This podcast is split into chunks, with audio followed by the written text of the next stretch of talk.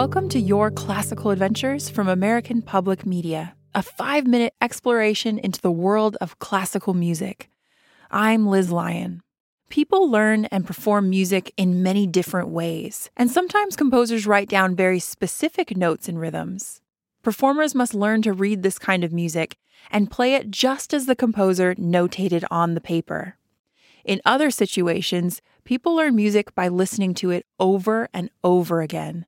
They might try to echo and repeat exactly what they hear, or they might take what they hear and then make up their own version. They might also make up music on the spot. When someone creates new music in the moment, we call it improvisation. Improvisation has been a part of pretty much every musical tradition throughout history. Some of the most well-known composers of the seventeen hundreds would routinely improvise during their performances, making up new versions on the stage in front of very large audiences. Imagine a composer like Bach up on a stage being asked to improv on one of his melodies. Here's an example of what that might have sounded like.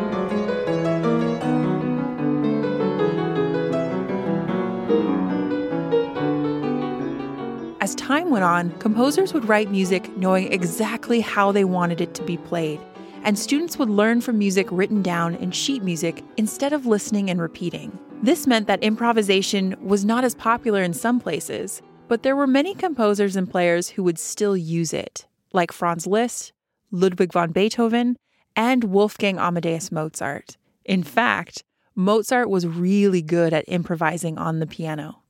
One of his pieces is called Piano Concerto number twenty-six, and when Mozart first wrote it down, the sheet music looked really odd.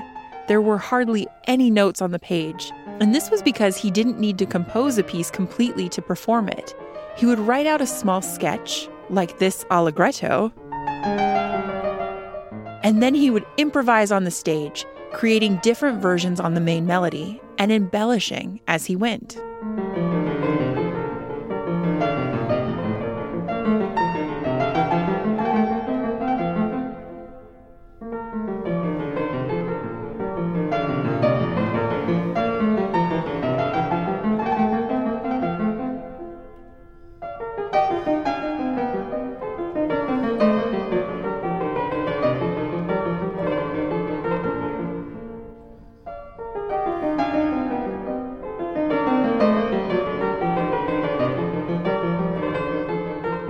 The tradition of improvisation became less popular as time went on, and right now there's not a lot of classical musicians who do improvisation.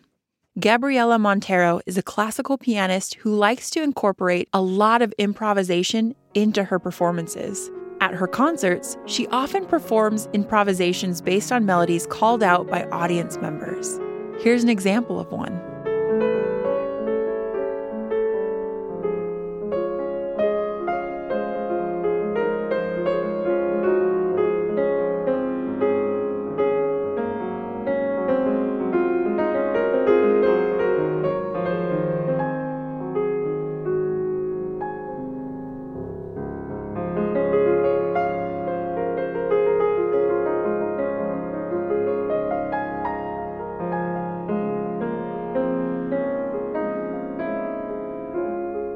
I'm so glad we could talk about the history of improvisation in classical music, and maybe it will inspire you to try improvising yourself.